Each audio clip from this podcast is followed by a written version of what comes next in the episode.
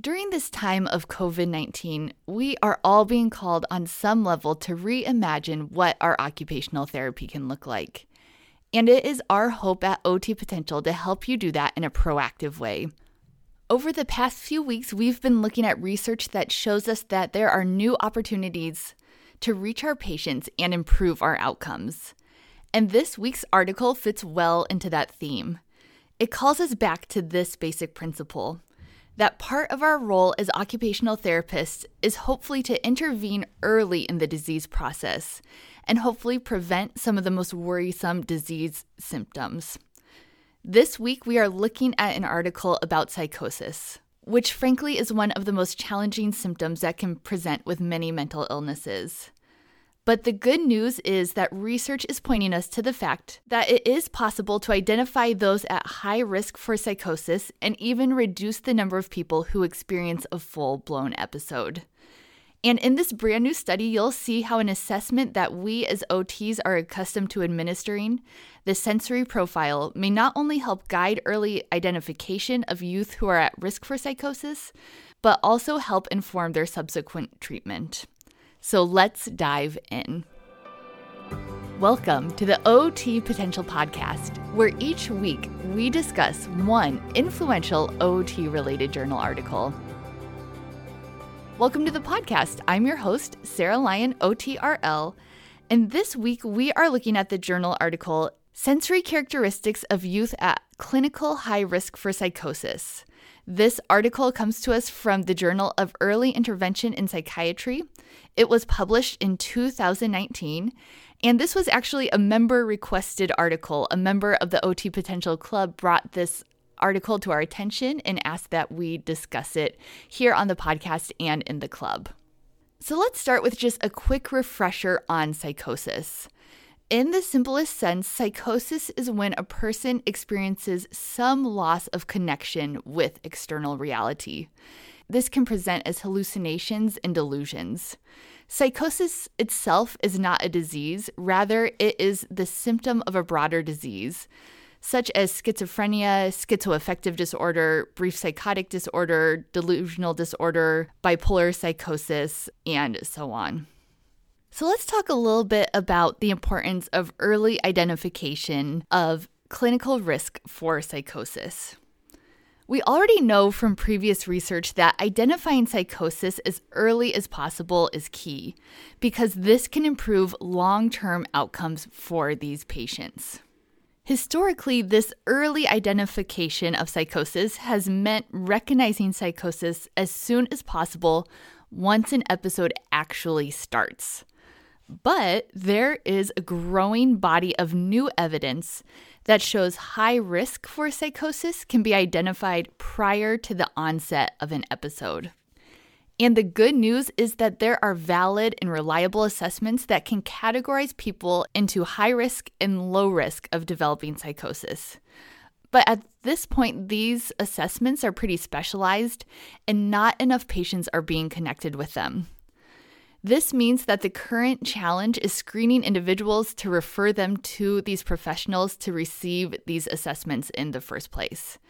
And then, of course, the next hurdle is knowing what to do once high risk individuals have been identified. Which all that leads us to this topic of sensory differences and psychosis. As I mentioned above, the nature of psychosis often involves significant alterations to an individual's sensory experience of the world. We think of this in terms of hallucinations and delusions as one of just the toughest manifestations of that. But the interesting thing that research seems to be indicating is that broader, subtle sensory differences start to emerge even before that first episode of psychosis. From brain scans of individuals with a high clinical risk of psychosis, researchers have seen that there are already gray and white matter changes occurring throughout several different regions of the brain. And the findings from these scans seem to suggest that multiple sensory systems would probably be impacted during this pre psychosis phase, meaning that broad changes to sensory experiences would be expected which leads us to this particular study that we are looking at today. So, for this particular study, let's start with the key research question. The thinking behind this study was that if we can better understand and quantify these early sensory changes, they may be useful in identifying those at high risk for psychosis. The sensory information gathered could also serve the double benefit of helping to guide interventions that aim to prevent or minimize the experience of psychosis. So the study started with this question are the sensory characteristics of people at clinically high risk of psychosis different from the peers who are at clinically low risk? And are the sensory characteristics different from those seen in the general public? To begin to try to answer this question, the researchers used a cohort design that used data from the Early Detection and Intervention for the Prevention of Psychosis program. Um, this was a really cool research project just in its own right, and it's something that you can read about online and that I'll link to in the club.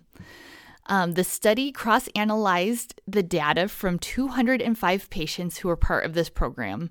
They were ages 12 to 25 and the researchers analyzed their score from the adolescent adult sensory profile. That's where they gathered that sensory information about the group. They compared it to normative data from the adult adolescent sensory profile. So that's how they compared it to the general population. And then they also compared it to the structured interview for prodromal syndrome and the scale of prodromal symptoms. And these were the studies that they used to help categorize the patients as high risk or low risk for psychosis. So, the results from this study were that the youth who were at clinically high risk for psychosis showed a significantly different pattern of sensory experiences than the general population does. The sensory characteristics were also significantly different from those who were at clinically low risk for psychosis. On the sensory profile, these high risk individuals showed significant variance in four out of four of the categories. They had a significantly higher tendency to self report behaviors and experiences that signified low registration, sensory sensitivity, and sensory avoiding. And they were less likely to report sensory seeking. So here's what the authors concluded and discussed about these results. Given this distinctive pattern of sensory processing, the authors concluded that sensory differences may indeed be a valuable early marker for identifying individuals who are at a high risk of psychosis. The research also aligned with previous research that broad sensory changes begin to happen early in the disease process and prior to a full blown episode of psychosis. Just in my own words, I would say that it seems like the sensory profile could essentially be used as a screening tool in the future to help inform further assessment and intervention to hopefully prevent or minimize full psychosis. Definitely keep in mind that this is a pretty early study, just being a cohort study, um, and that more research is needed on this topic. Um, there is a lot in the discussion section of this article that is really relevant to occupational therapy. So, if you work with this population, I highly encourage you to just read the full section in its entirety. So, what were my takeaways for OT practitioners from this research? As always, these are my personal takeaways. They were not mentioned specifically in the article, and they're really just meant to get your wheels turning about the research. My first takeaway was that this article really felt like part of a larger trend where neurological signs that we as occupational therapy professionals have been attentive to for years are now being confirmed and showing a lot of potential in screening. The article felt really similar to another article that we discussed on the podcast about how soft neurological signs could be effective as an early screen for ADHD. If that's interesting to you, I definitely encourage you to go back and listen to that episode. Soft neurological signs and sensory changes are really attractive as possible screens because these screens are relatively easy to administer and they could be done by professionals like you. We all know that there simply are not enough mental health professionals out there. So, if we could mobilize our profession to help more with the screening, we could reach a lot more patients, and the outcomes of this early intervention is really significant. Um, screening is a really complex topic that we've talked about on the podcast before. So we are definitely awaiting more guidance from the research on this. But in the meantime, if you do work with a patient with this distinctive sensory pattern, it might be worth reaching out to your team to discuss if further assessment is merited. And my second, just broader takeaway is that your skill set is just so needed right now. And I want to encourage you to stay strong in the fight for reimbursement and for new models of care. As with many weeks, I am leaving this article feeling that OTs are just completely underutilized.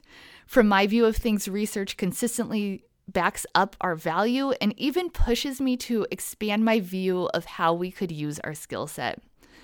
As the coronavirus continues to make waves around the globe, the weight of our role in helping individuals to optimize their health feels particularly heavy right now. And it feels likely that many communities, states, and countries will be reevaluating their investment in healthcare. And I hope that research like this makes you feel confidence in the importance of our role and our potential to be providing even more assistance to people than our current reimbursement models allow. Okay, that is all that I have for you today about this particular research. But I wanted to remind you that the OT Potential podcast is an extension of the OT Potential Club. And the OT Potential Club is where we will be discussing this research and diving further into it. And it is also where we as a community have been working together to just navigate all these changes around COVID 19. You can sign in or sign up for the club at otpotential.com. And as always, I hope that this podcast helps you deliver great care this week.